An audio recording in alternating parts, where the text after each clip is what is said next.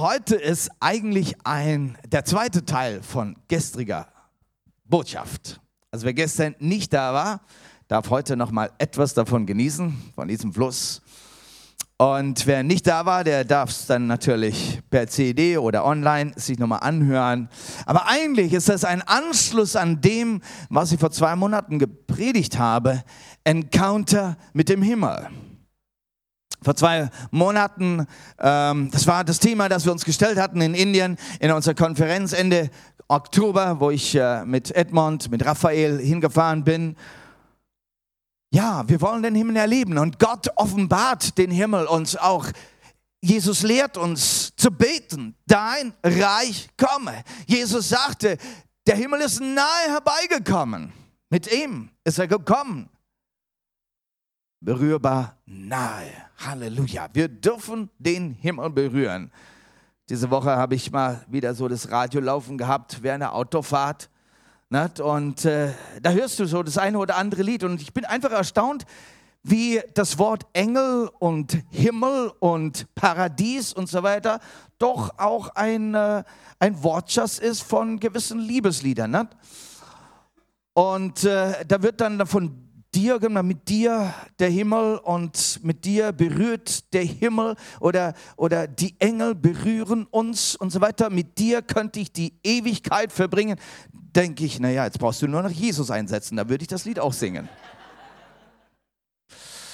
Ja, wie ist doch der Himmel spürbar nahe, wenn wir uns ihm öffnen, denn Gott will sich offenbaren.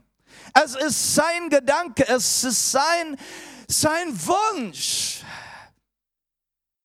dem Menschen so nahe zu sein wie bei Adam und Eva, wo es heißt, und Gott ging mit ihnen im Garten spazieren. So nahe. Und wenn du verheiratet bist, das deutsche Wort hilft uns damit, Ehe, einer Herr und nochmal einer. Dann möchte Gott tatsächlich in eurer Mitte wandeln. Ein Wort, das im Alten Testament mehr an mehreren Stellen gebraucht wird, wo Gott selbst sagt, ich möchte in eurer Mitte wandeln. Und zwischen euch zweien in der Ehe, genau zwischendrin, möchte Gott umeinander gehen. Das ist der beste Kleister für die Ehe, um Zusammenhalt zu finden auf allen Ebenen.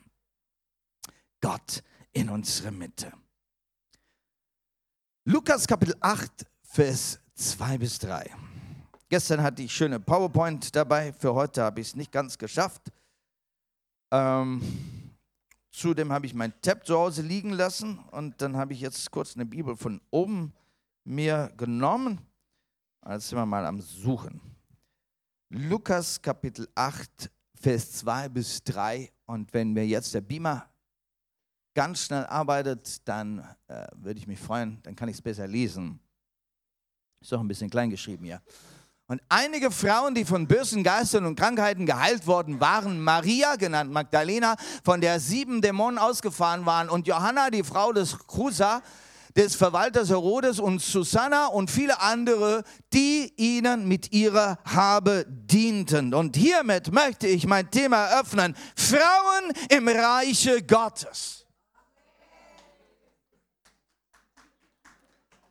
Frauen im Reiche Gottes. Wir haben Jüngerinnen hier in der Liste mit Jesus, mit seinen zwölf Jüngern. Es sind eine ganze Latte von Frauen genannt, die mit Jesus unterwegs waren. Maria, Johanna und äh, Susanna sind hier genannt. Und die Johanna, was war das wohl für eine Frau? Na?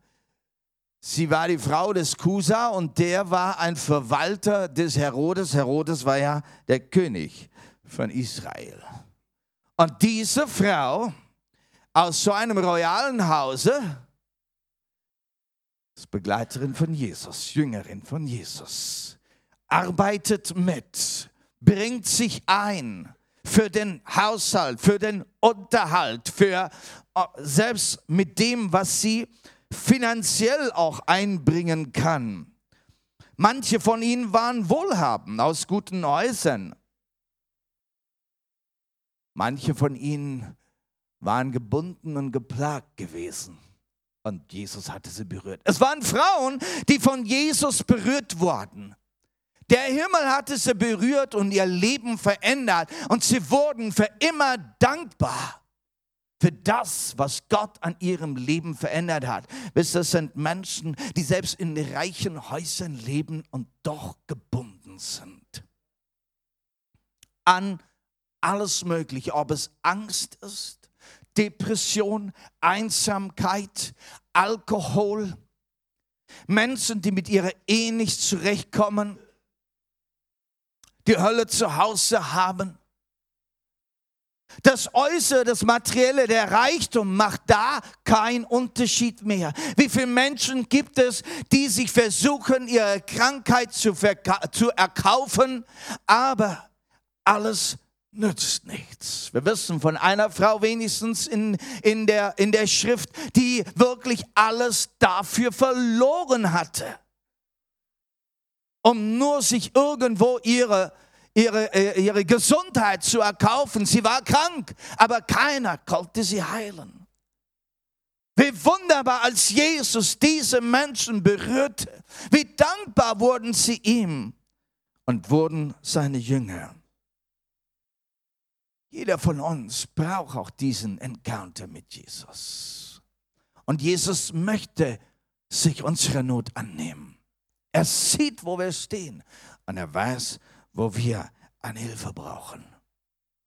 Und er berührt uns. Was ist die Frucht dieser Wiederherstellung? Die Frucht, dass sie Jesus dienten, dass sie seine Jünger wurden, dass sie mit Güter und ihren Fähigkeiten sich einbrachten. Und ich glaube, wir sind auch hier unter uns heute und, und jeder hat so sein eigenes Zeugnis zu erzählen, wie du zu Jesus gekommen bist, berührt wurdest und heute, wie du sagst, ich möchte gerne dem Herrn dienen. Ich möchte etwas für ihn tun. Gestern Abend kam meine Frau zu mir und sagte, hilf mir, Bete für mich, dass ich weiß, wo ich mich einbringen darf im Reiche Gottes. Wo ist mein Platz? Wo ist meine Berufung? Das ist das rechte Anliegen, wo Jesus sich freut. Wenn du kommst, sei Jesus, was ist mein Platz im Reiche Gottes? Der erste Platz, den du suchen darfst, ist die enge Gemeinschaft mit ihm. Bevor Jesus seine Jünger aussandte, zu dienen und zu predigen und, und, und anderen Menschen zu dienen, das Erste, was er tut, er ruft dich und mich in seine enge Gemeinschaft, seine Familie zu sein. Wo er die Priorität hat, wo er meine Familie wird, wo selbst die Geschwister, die im Reiche Gottes sind, die gläubig, die Jünger sind, meine erste Familie werden. Wie Jesus dann sagte eines Tages, als seine Mutter und seine Geschwister dann vor der Türe standen und ja, es wurde ihm davon berichtet und, und Jesus gab die Antwort, naja, hier, das sind meine Brüder und Schwestern und Mutter, die hier sitzen und den Willen Gottes tun. So sind wir miteinander eine neue Familie. Menschen, die den Willen Gottes suchen. Menschen, die vom Worte Gottes, von dem Worte Jesus sich ernähren. Halleluja. Und wie du das, die Speise auch jeden Tag suchst, du ernährst dich von Jesus. Du ernährst dich vom Worte Gottes. Halleluja. Ich denke, das ist der erste Platz, den du einnehmen darfst und sollst. Als Jünger Jesu. An seiner Nähe seinen Willen zu suchen, seine Familie zu suchen und sein Wort zu suchen und dich daran zu erlaben. Halleluja. Wenn wir dann weitergehen in die, in die, in die Anfänge der Gemeinde Jesu, lasst uns mal untersuchen, wo finden wir die Frauen in der Gemeinde Jesu.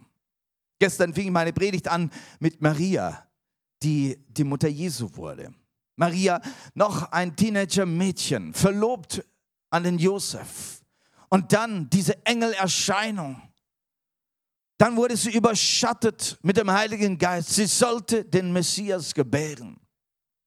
War das alles? Nein. Wir finden sie wieder. Wir finden sie da auf der Hochzeit zu Kana, wo sie ihren Sohn schieben wollte mach doch mal was. Sie hatte ja schon erkannt, sie wusste ja, dass er von Gott erwähltes, Sohn Gottes. Sie wusste es, jetzt komm, mach doch Sohn. Aber sie musste lernen, dass ihre Position gegenüber Jesus nicht als Mutter bestimmt ist, sondern auch sie sollte ihn nachfolgen als ihren Herrn und ihren Erlöser. Aber sie hat dann eines gelernt, zu sagen, was er euch sagt, das tut. Hat sie sich aber schwer dann beim Riemen gerissen. Ne? Sie ist wohl zu den Leuten hingegangen. Sie wollte ja was sagen. Ne? So ein bisschen zum Drücken und Schieben. Aber was rauskam, was er euch sagt, nicht was ich sage. Und das wurde das Modell der Maria. Nicht, was ich sage, sondern was er sagt. Und sie wurde zu der, und ich stelle mir so vor, wie Maria dann Teil der neuen Gemeinde, die in Jerusalem entstanden ist. Sie war Teil, ihr Name ist genannt, Apostelgeschichte 1, Vers 14. Wieso die elf Apostel dann genannt sind und mit ihr waren Maria, die Mutter Jesus und auch die Brüder Jesu und andere Frauen. Und sie alleine wird mit Namen genannt. Sie war eine Säule der ersten Gemeinde Jesu. Halleluja. Sie war diejenige, die immer wieder gesagt hat, die immer wieder gesagt hat, die immer wieder gesagt hat, was er euch sagt das tut. Wir brauchen Frauen in der Gemeinde, die immer wieder daran erinnern, was er euch sagt, das tut. Halleluja immer wieder das Wort des Herrn in den Ohren. Halleluja. Wer sind die Frauen und Männer heute in der Gemeinde, die ihre Ohren so nahe an dem Worte Jesus haben, dass sie immer wieder uns erinnern können, was er euch sagt, das tut. Paulus ist dann in die Mission gegangen. Er war der, der das Evangelium in die Weite getragen hat. Er war der als Erster, der in die westliche Welt dann kam als Missionar er hatte diesen Ruf nach Mazedonien. Und er ist dann nach Mazedonien gekommen, praktisch in diese westliche Welt und fing dort an, das Evangelium zu predigen. Als er nach Philippi kam, das wollen wir jetzt mal lesen, Apostelgeschichte 16. Und zwar Vers 13. Und am Tag des Sabbats gingen wir hinaus vor das Tor an einen Fluss, wo wir eine Gebetsstätte vermuteten. Und wir setzten uns nieder und redeten zu den Frauen, die zusammengekommen waren. Die erste Gruppe von Menschen, die Paulus trifft. Die erste Gruppe von Menschen in Philippi, die das Evangelium zu hören bekommen, sind eine Gruppe betender Frauen. Danke Gott für betende Frauen. Schön, dass wir einige Gebetskreise haben in unserer Gemeinde. Für Bittekreise. Einige Frauen sind da ganz prominent, die es vom Herrn empfangen haben, eine Gruppe zu leiten in der Fürbitte. Und der Herr ruft auch immer wieder neue dazu. Wir haben mittlerweile mehrere Gebetskreise in der Gemeinde. Halleluja.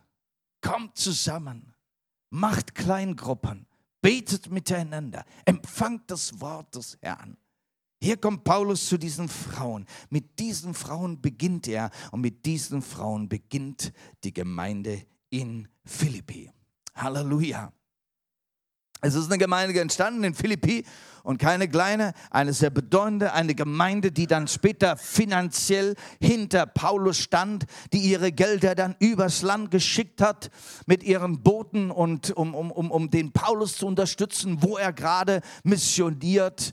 Und Paulus bedankt sich ja dann im Philipperbrief an diese wunderbare Gabe, die ihm zu nahe kam. Es fing mit Frauen an.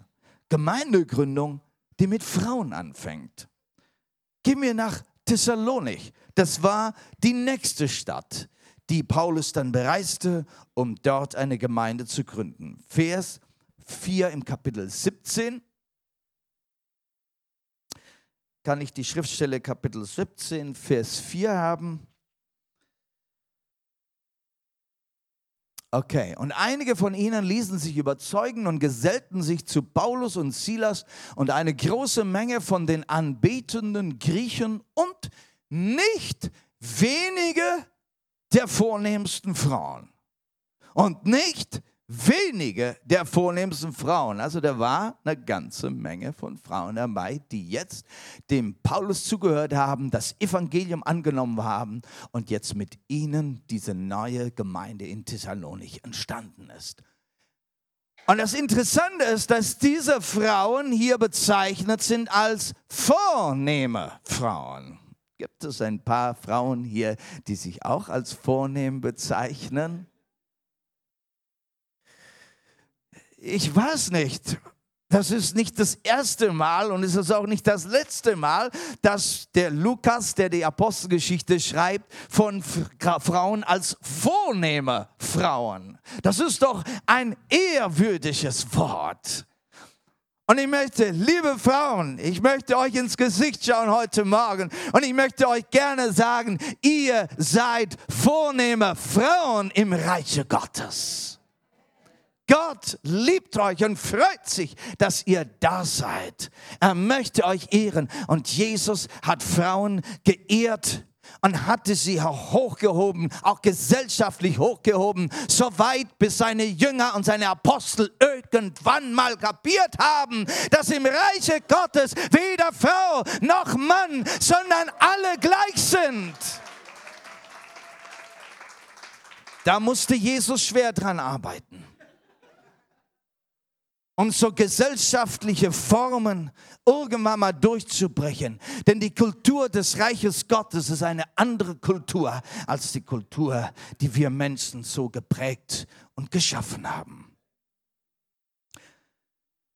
Nun, relativ schnell musste Paulus abreisen aus Thessalonich. Er wurde dann äh, verfolgt von den Juden, denen das dann nicht so geschmeckt hat. Und er kam nach Berüa.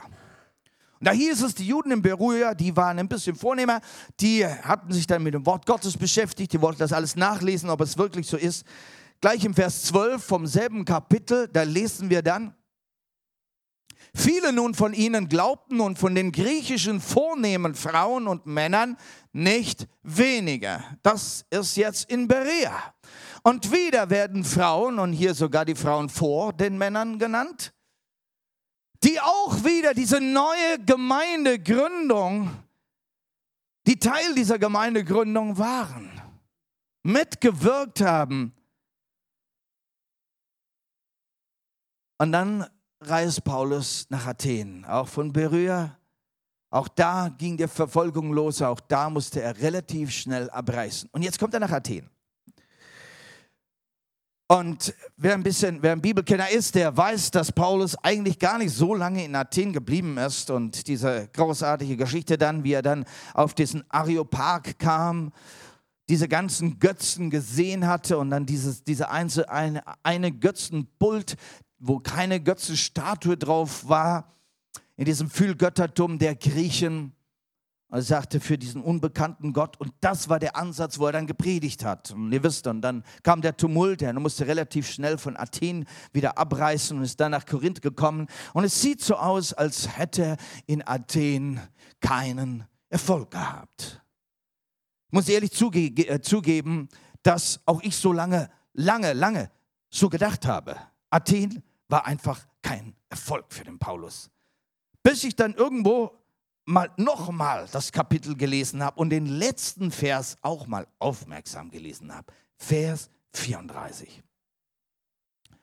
Einige Männer aber schlossen sich ihm an und glaubten, unter denen auch Dionysius war, der Areopagit und eine Frau mit Namen Damaris und andere mit ihnen.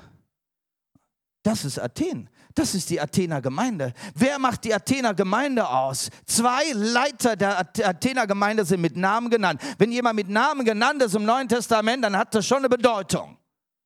Zwei Namen sind genannt. Einer Dionysius, das muss man auch erstmal lernen, sowas auszusprechen. Aber Damaris ist doch einfacher. Damaris. Damaris. War sie mit in der Gemeindeleitung der Athener Gemeinde? Warum meinte der Lukas, dass er Damaris mit Namen nennen sollte? Sie war wohl was Besonderes in Athen. Frauen, die etwas Besonderes sind im Reiche Gottes. Halleluja. Also wer nennt seine Tochter gerne Damaris? Finde ich ein schöner Name, ja? Jawohl. Ja, es gibt so einige Frauen, nicht wahr? Warum nicht, warum, warum nicht seine Töchter so nennen? Ne? Das waren Frauen, die waren Schlüsselpersonen für Gemeindegründung. Ich finde das fantastisch und wie ich das mal so ein bisschen untersucht habe und mal die Frauen gesucht habe im Neuen Testament, bin ich doch eigentlich begeistert, wo ich sie alle wiederfinde. Ne? Und sie stehen da parallel mit anderen Männern. Einfach so, da hast du es, lies es aufmerksam. Aber wir lesen oft mit unserer kulturellen Brille und sehen es plötzlich nicht mehr. Frauen, die eine wichtige Rolle im Dienst der Gemeinde spielen. Lasst uns einmal einfach mal durchgehen. Nicht jede Frau hat den gleichen Dienst und den gleichen Platz im Reiche Gottes. Was ist dein Platz? Wo hat dich der Herr hingestellt? Der Herr beruft dich, der Herr berührt dich. Und der Herr nimmt dich auch hinein in seinem Reich und hat einen Platz für dich. Es gibt einfach verschiedene Typen. Und der Herr überfordert dich auch nicht, unterfordert dich aber auch nicht. Er gibt Gaben und du sollst gemäß deinen Gaben dienen. Man redet von dem Glauben gemäß der Gaben. Das heißt, dass du Glauben hast, deine Gabe einzusetzen aber bewerte dich nicht über noch unter. Ich habe es oft erlebt, weil ich viel äh, Gitarrenunterricht gemacht habe und dann ist dann einer, der Gitarre spielt, oh, ich spiele nicht so gut und ist dann nicht bereit, sich einsetzen zu lassen, im Hauskreis zu spielen äh, oder eben der Gemeinde zu dienen. Ich spiele nicht so gut. Nun, na, als, als Gitarrenlehrer kann ich das dann schon relativ schnell rausfinden, wie gut oder schlecht einer spielen kann. Aber wenn man sich mit einem besseren vergleicht, na, da muss ich auch sagen, dann spiele ich nicht so gut. Na, es gibt doch immer irgendwelche bessere. Na, es sei denn, du bist der Weltbeste. Die Gemeinde Gottes sucht nicht die Weltbesten sondern einer, der sagt, danke Herr, dass du mich berührt hast und befähigt hast und meine Befähigung setze ich einem Reich Gottes. Und da gibt es einen Platz dafür. Halleluja, es gibt einen Platz für dich. Lydia, wer kennt Lydia? Oder wer heißt denn Lydia in unserer Mitte? Haben wir denn eine Lydia? Halleluja. Lydia war eine Frau in Apostelgeschichte 16. Sie war die erste Frau, die unter dieser Gebetsgruppe in Philippi genannt ist jetzt. Lydia, eine Purpurhändlerin, also eine Geschäftsfrau. Gehen wir nochmal zurück zur Apostelgeschichte 16, 14 und 15. Was wissen wir über diese Geschäftsfrau? Eine Frau mit Namen Lydia, eine Purpurkämerin aus der Stadt Thyatira, die Gott anbetete, hörte zu, deren Herz öffnete der Herr, dass sie Acht gab auf das, was von Paulus geredet wurde. Und sie liet dann den Paulus ein zu sich nach Hause. Ja, haben wir den nächsten Vers auch noch? Als sie aber getauft worden war und ihr Haus bat sie und sagte, wenn ihr urteilt, dass ich an den Herrn gläubig sei, sie ist gläubig geworden. Halleluja. Erste gläubige in Philippi. So kehrt in mein Haus ein und bleibt. Und sie nötigte uns und bleibt. Und nicht nur sie, Paulus, äh, und seine Mitstreiter sind geblieben, sondern die Gemeinde ist geblieben in ihrem Hause, wie wir dann in Vers 40 lesen, dass die Gemeinde sich in ihrem Hause versammelte. Halleluja. Lydia lädt Paulus ein, lädt die Gemeinde ein, die Gemeinde in ihrem Hause. Es fällt uns auf, dass von ihrem Mann nicht die Rede ist. War sie ledig? Wohl nicht. Es wird ja von ihrem Haus, von ihrer Familie geredet. Ist ihr Mann nicht mehr? Ist er gestorben? Auch heute gibt es viele, viele Alleinstehende. Und Gott hat einen wunderbaren Platz für dich in der Gemeinde. Halleluja. Gott hat einen wunderbaren Platz für dich in der Gemeinde. Ich weiß, das sind viele Gefühle mit verbunden. Aber du sollst wissen, der Herr Jesus ist bereit, bei dir einzukehren und mit dir Gemeinde zu bauen. Halleluja. Das sind Frauen, die eine sehr wichtige Rolle gespielt haben in der Gemeinde. Es wird nichts weiteres gesagt, ob sie jetzt Pastorin geworden ist oder in welcher Weise sie Leiterin war. Aber ich denke, das reicht doch schon. Das ist doch schon eine ganze Menge Arbeit, was sie für die Gemeinde geleistet hat. Kennt ihr die Frau namens Phoebe? Schon mal gehört. Lesen wir mal über Phoebe. Römer Kapitel 16. Eine ganze Liste von Namen erscheinen in Römer Kapitel 16. Wir werden noch ein, zwei andere dann lesen in Römer 16. Manchmal fliegt man so über Römer 16 weg, Gott ist ja nur Grüße an irgendwelche Namen. Aber wenn man die Namen dann doch mal ein bisschen genauer anschaut, hm, da ist man doch ganz erstaunt. Ich empfehle euch aber unsere Schwester Phoebe die eine Dienerin der Gemeinde in Kenchrea ist, damit ihr sie im Herrn aufnehmt, der Heiligen würdig und ihr beisteht, worin immer sie euch braucht. Denn auch sie ist vielen ein Beistand gewesen, auch mir selbst. Sie war also eine Mitarbeiterin des Paulus für eine gewisse Zeit gewesen. Sie war in seinem Team gewesen. Sie ist jetzt zurück in ihrer Gemeinde in Kenchrea. Sie wird bezeichnet als Dienerin oder Diakonin.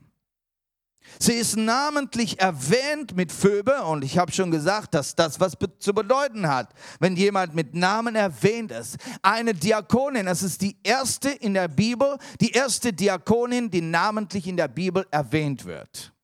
Außer Diakone. Ja, jetzt eine Frau, die Diakonin ist in der Gemeinde dient, eine gewisse Leitungsfunktion einnimmt. Eine großartige Mitarbeiterin für Paulus war sie gewesen und es steht, dass sie ein, in einem Beistand gewesen war. Das Wort Beistand in Griechisch Prostatis. Was bedeutet das? Prostatis bedeutet, sie war eine Hüterin, äh, die sich um die Angelegenheiten anderer kümmert und aus ihren eigenen Ressourcen hilft. Das bedeutet dieses Wort Prostatis. Wenn wir jetzt diese Übersetzung Beistand lesen, dann kommt uns das nicht ganz so nahe, dass sie eigentlich eine relativ stattliche Person gewesen war. Das war Phoebe. Und er bittet die Gemeinde, die Phoebe anzuerkennen Ihr merkt immer wieder, dass er gegen die Kultur des Tages arbeiten musste. Erkennt diese Frau an. Sie ist würdig der Heiligen. Wow. Im Herrn sollen, sollt ihr sie aufnehmen. Es war ja die Praxis der Gemeinde Jesu in den Neuen Testament Zeiten, dass Prediger, dass Lehrer, dass Propheten von Gemeinde zu Gemeinde gezogen sind und das Wort Gottes zu predigen, um in den Gemeinden zu dienen. Also dieser Reisedienst war doch sehr gang und gäbe. Und es kommt mir vor, dass auch sie diesen Reisedienst ab und zu gemacht hat und zu den Gemeinden ging, um dort zu dienen. Zumindest wird hier den Römern geschrieben. Naja, das ist doch schon eine Schrecke weg zum Reisen. Ja? Es wird den Römern geschrieben, nehmt sie auf. Sie wird euch dienen. Halleluja. Eine Predigerin. Und so hatte der Paulus einige mehr im Team. Es wird von einer Persis gesprochen, eine andere Maria wird gesprochen. Sie werden erwähnt als Frauen in seinem Team, die würdig sind des Grußes. Ich nenne diese Frauen, die so eine wichtige Rolle in der Gemeinde spielen, ich nenne sie vom Typ Deborah. Ein Bibelkenner, der macht die Antenne hoch, Deborah, das sagt dir was. Wer war Deborah? Im Alten Testament eine Richterin. Die Bibel sagt nicht viel, wie sie dazu gekommen ist. Aber Richter Kapitel 4, Vers 4 sagt Deborah, eine Prophetin. Die Frau des Lapidot war Richterin in Israel zu jener Zeit. Wie sie Richterin wurde, wissen wir nicht. Aber dass sie einen Encounter mit Gott gehabt hat, das muss wohl dahinter stehen. Eine Berufung Gottes. Sie wird als Prophetin bezeichnet. Sie hatte den obersten Posten im Lande Israel. Das waren damals die Richter. Das war sie. Und wie es dann in den Kampf ging, als Frau hat sie zwar nicht das Schwert geschwungen, aber sie ist mit dem äh, Heerführer Barak in den Krieg gezogen. Also eine Kriegerin. Eine Richterin und eine Kämpferin, das ist Deborah. Und es gibt Frauen, die von diesem Typ Deborah sind und auch heute bei uns in der Gemeinde sind. Und ich möchte euch ermutigen, Gott liebt euch und Gott braucht euch und ich liebe euch und wir lieben euch und wir brauchen euch. Wenn du von diesem Typ Deborah bist und du bist so berührt vom Herrn und du hast so ein Kaliber, dann sollst du nicht unter äh, noch über bewertet sein, sondern gemäß dem, was Gott dir an Berufung gegeben hast, darfst du im Reiche Gottes dienen. Halleluja. Das muss aber nicht jede Frau. Gott sei Dank. Für viele wäre das Stress hoch drei. Na, du kannst mit dem gar nicht umgehen. Und Gott mutet dir das auch nicht zu, wenn du mit so etwas gar nicht umgehen kannst. Gott sei Dank gibt es auch andere Typen in der Bibel. Na? Lass mich mal von einer Frau reden, die Priscilla heißt. Priscilla oder Priscilla. Apostelgeschichte 18 tritt ihr Name auf, parallel mit dem Namen ihres Mannes. Danach schied er von Athen, das ist der Paulus, von Athen ging er nach Korinth. Und dann, und er fand einen Juden namens Aquila. Also Aquila ist der Mann aus Pontus gebürtig, der kürzlich aus Italien gekommen war. Sie waren in Rom gewesen, sind dort äh, mit seiner Frau Priscilla, seiner Frau, weil Claudius befohlen hatte, dass alle Juden sich aus Rom entfernen sollten. Und er ging zu ihnen und weil er gleichen Handwerks war, blieb er bei ihnen und arbeitete, denn sie waren Zeltmacher ihres Handwerks. Wie Paulus nach Korinth kommt, findet er dieses Ehepaar. Sie kamen aus Rom, sie waren also relativ neue Bewohner in Korinth Du könntest sie Migranten nennen, du könntest sie auch Flüchtlinge nennen. Sie wurden ja vertrieben aus Rom. Und sie waren relativ neu, aber sie waren Juden und sie hatten ein Handwerk und fingen an, dieses Handwerk zu tun und Paulus findet sie. Auch Zeltmacher gelernt und äh, gesellt sich zu ihnen, arbeitet mit ihnen, wohnt bei ihnen. Sie waren gute Juden, aber durch Paulus haben sie das Wort Gottes, das Evangelium kennengelernt, haben sich zu Christus bekehrt und wurden wunderbare Mitarbeiter in dieser neuen Gemeinde in Korinth. Aquila und Priscilla.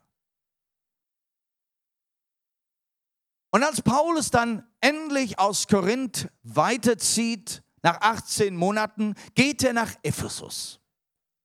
Er hat vor, in Ephesus eine Gemeinde zu gründen, aber nicht gleich. Er wollte zuerst noch zwischendurch nach Jerusalem, bevor er wieder zurück noch kommt nach Ephesus. Aber Aquila und Priscilla ziehen mit ihm nach Ephesus und machen dort die Vorarbeit in Ephesus. Und so lesen wir von diesen zwei wieder in Ephesus. Apostelgeschichte 18, Vers 18 möchte ich gerne mit euch lesen. Nachdem aber Paulus noch viele Tage da geblieben war in Korinth, nahm er äh, in Ephesus dann, nahm er Abschied von den Brüdern und segelte nach Syrien ab und mit ihm und mit ihm Priscilla und Aquila. Nachdem er sich in, Ken, äh, in Kenchrea das Haupt hatte scheren lassen, dann, äh, denn er hatte ein Gelübde.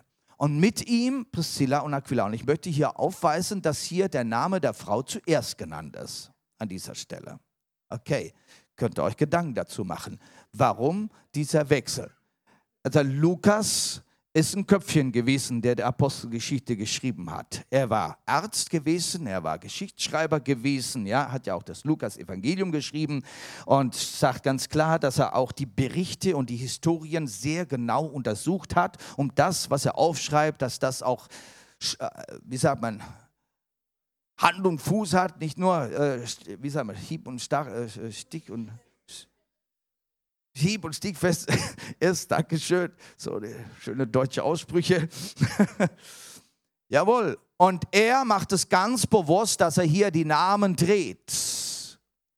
Was bedeutet das? Im Vers 26 kommt ein Bruder, ein Lehrer des Wortes, ein Mann mit Namen kommt nach Ephesus, der Apollos. Und dieser fing an, freimütig in der Synagoge zu reden. Als aber Priscilla und Aquila ihn hörten, also wieder Priscilla zuerst, nahmen sie ihn zu sich und legten ihm den Weg Gottes genauer aus. Sie haben sich den Mut genommen und gesagt, Apollos, hast ganz toll gelehrt heute, aber ich denke, wir wollen mit dir mal reden. Komm mal zu uns nach Hause. Und irgendwie scheint mir, dass die Priscilla hier die Führende war die gesagt, Apollos, ich lade dich ein nach Hause. Es gibt was zu lernen. Und der Apollos unterordnet sich dem und lernt von dem Evangelium noch mehr und vom Heiligen Geist noch mehr. Und irgendwann war Apollos bereit, dass sie ihn ausgesandt haben und gesagt, hey, du kannst nach Korinth. Wir brauchen dich für unsere Gemeinde in Korinth als Lehrer dort. Und wieder nimmt Priscilla hier die führende Rolle. Später in 1. Korinther 16 schickt der Paulus nochmal Grüße. Und Kapitel 16, Vers 19 heißt es, es grüßen euch die Gemeinden Asiens, es grüßen euch vielmals im Herrn Aquila und Priska, das ist mal Priska, aber es ist Priscilla, samt der Gemeinde in ihrem Hause. Also ist eine Gemeinde in ihrem Hause in Ephesus. Okay? Und wer ist der Gemeindeleiter? Aquila und Priscilla. Also hier ist der Mann wieder zuerst genannt. Merkt er diesen Namenswechsel? Was sagt das? Hier dienen Mann und Frau gemeinsam. Und je nachdem, gemäß ihren Gaben und Aufgaben, mal er oder mal sie. Also, während wir, während ich mit Renuka in Indien gedient habe, wenn ihr irgendwas mit Kinderheim zu tun haben wolltet, dann äh, bitte zu Renuka gehen. Das ist ihr Gebiet. Ja, und sie hat die Leute zu mir geschickt, wenn es irgendwo mein Gebiet war. Jeder hatte so sein Gebiet, aber immer gemeinsam. Ich wusste alles, was sie tut und entscheidet, und sie wusste alles, was ich tue und entscheide. Und so hat Gott einige berufen, in totaler Gemeinsamkeit miteinander dem Herrn zu dienen, sich einander zu fördern. Halleluja. Und ich wünsche mir, dass es viele solche Ehepaare gibt wo beide ihre Berufung kennen und sie sich gegenseitig fördern. Wisst ihr, dass es noch mehrere Paare gab im Neuen Testament? Es ist schwierig, Paare zu finden in der Bibel, ne, die beide miteinander dem Herrn gedient haben. Römer 16, Vers 7, werden sie nur als Grüße genannt, aber schaut mal her. Grüßt Andronikus und Junias. Auch das war ein Ehepaar. Meine Verwandten, ui, da waren auch Verwandte von Paulus mit im Dienst drin. Und meine Mitgefangenen, die unter den Aposteln ausgezeichnet sind, die schon vor mir in Christus waren. Welch eine Bezeichnung von einem Ehepaar. Sie waren Apostel und unter den Aposteln waren sie Junge, Junge, ausgezeichnet. Beide als Ehepaar gemeinsam dienend. Halleluja. Ein weiteres Ehepaar wird genannt mit Namen Philologus und Julia. Hier haben wir eine Julia. Schön. Im äh, Vers 15 dann. Tja, da wird es dann schon schwierig mit Namen aussprechen. Philologus. Aber Julia ist einfacher, ne? Halleluja. Ich nenne diese Frauen vom Typ Miriam. Miriam im Alten Testament, die Frau, äh, nicht die Frau, sorry, die Schwester des äh, Moses und Aaron. Und die Bibel sagt, dass auch sie eine Prophetin war. Und als sie äh, durchs Rote Meer gingen, auf der anderen Seite angekommen war, ein Lobgesang anstimmte, war es sie, die mit ihren Tambourinen die Frauen geleitet hat im Lobpreis, im Tanz, in der Anbetung Gottes. Sie führt die Versammlung im Lobpreis, 2. Mose 15, 20. Und die Prophetin Miriam, Aarons Schwester, nahm das Tambourin in ihre Hand und alle Frauen zogen aus hinter ihr her mit Tambourinen und Reigentänzen. Sie, die parallel zu ihrem Bruder dient. Sie weiß ihren Platz, Sie nimmt sie ein als Leiterin und unterstützt ihren Bruder parallel in dem Dienst des Herrn. Das sind Frauen, die mit ihren Männern gemeinsam dienen. Wo findest du dich wieder als Frau im Reiche Gottes? Schön, wenn du diesen Platz an der Seite deines Mannes finden kannst, ihn unterstützen, aber auch deinen Dienst mit ihm zu tun und seine Unterstützung zu finden für den Dienst, den du tust. Was das? Sind das alle Frauen im Neuen Testament? Nein, es gibt auch Frauen, die in einer Position sind, ich nenne sie, die ihren Mann oder die den Mann unterstützen. Das sind vielleicht die Frauen, wo sich sehr viele darunter finden. Die Bibel sagt in 1. Korinther 9, Vers 5, dass die Apostel mit ihren Frauen ausgezogen sind auf Reisedienst. Haben wir etwa kein Recht, eine Schwester als Frau mitzunehmen, wie die übrigen Apostel und die Brüder des Herrn und Käfers und so weiter? Frauen, die ihre Männer begleitet haben, so wie Maria den Edmund begleitet, wenn Edmund auf Reise unterwegs ist äh, und verschiedene Gemeinen dienen. Frauen, die da sind, die es möglich machen, ihren, äh, ihren Männern beiseite zu stehen, damit ihre Männer Freiheit haben zum Dienst. Es sind die Frauen, die im Hintergrund sind. Es sind die Frauen, die nicht mit Namen genannt sind. Und da gibt es eben sehr viele Frauen in der Gemeinde Jesu, die nicht mit Namen genannt sind. Es gibt auch viele Männer, die ja nicht mit Namen genannt sind. Ja, die eine, eine Stellung haben, die im Hintergrund wirken und arbeiten und es den anderen, die eine Leitungsposition, eine Dienstposition, eine Mitarbeiterposition einnehmen, um ihnen das zu ermöglichen eine Frau eines Pastores in Indien, war immer im Hintergrund, wenn immer mal so ein Pastorentreffen, Pastorenfrühstück oder so bei ihnen zu Hause stattfindet.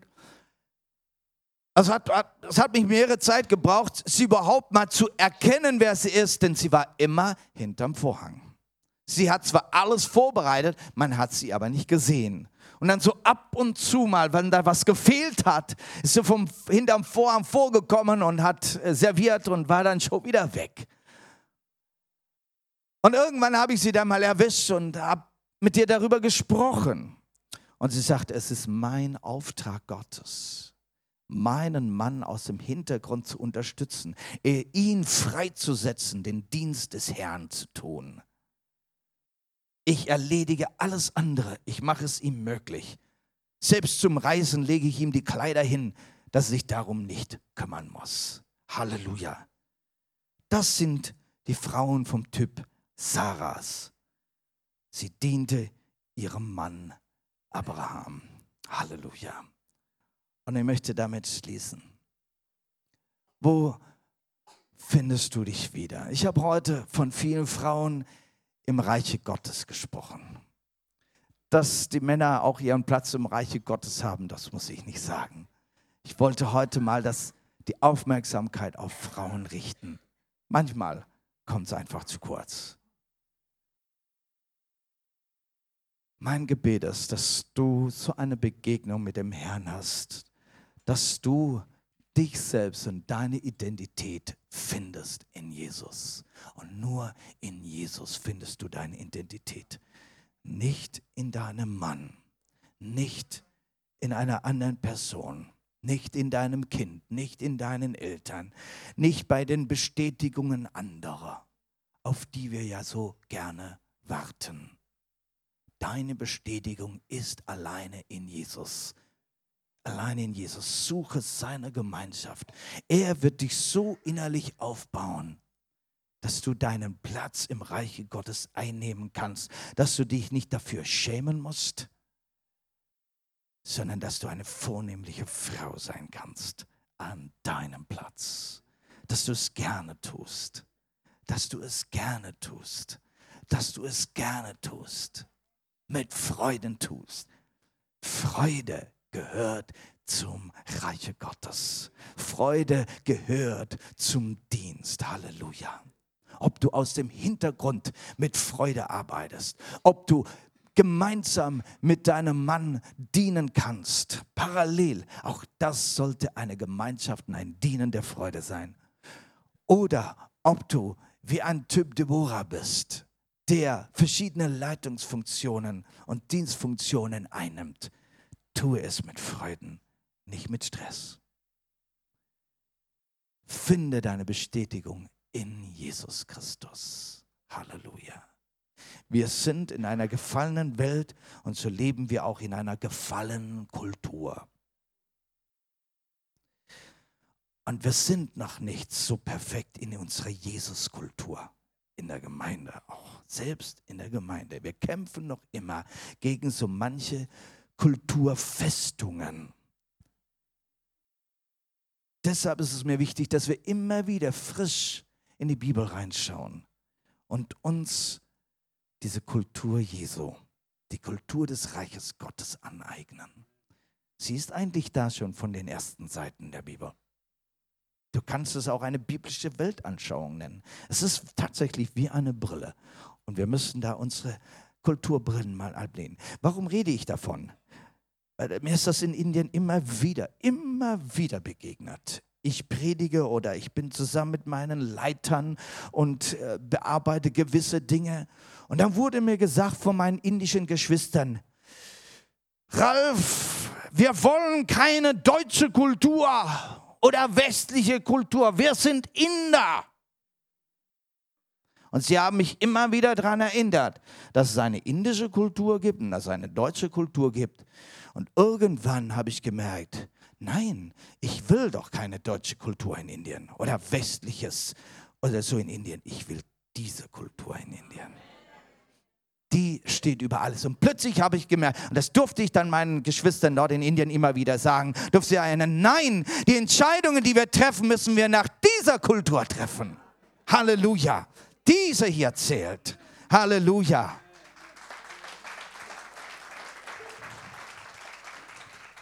Ja, wir unterordnen uns der Kultur, die hier ist, damit wir miteinander umgehen können. Aber wenn wir für die Gemeinde Jesu Entscheidungen treffen, dann richten wir uns nach dem Worte Jesu Christi. Lass uns miteinander aufstehen. Danke, Herr Jesus, dass du so wunderbar bist, dass du so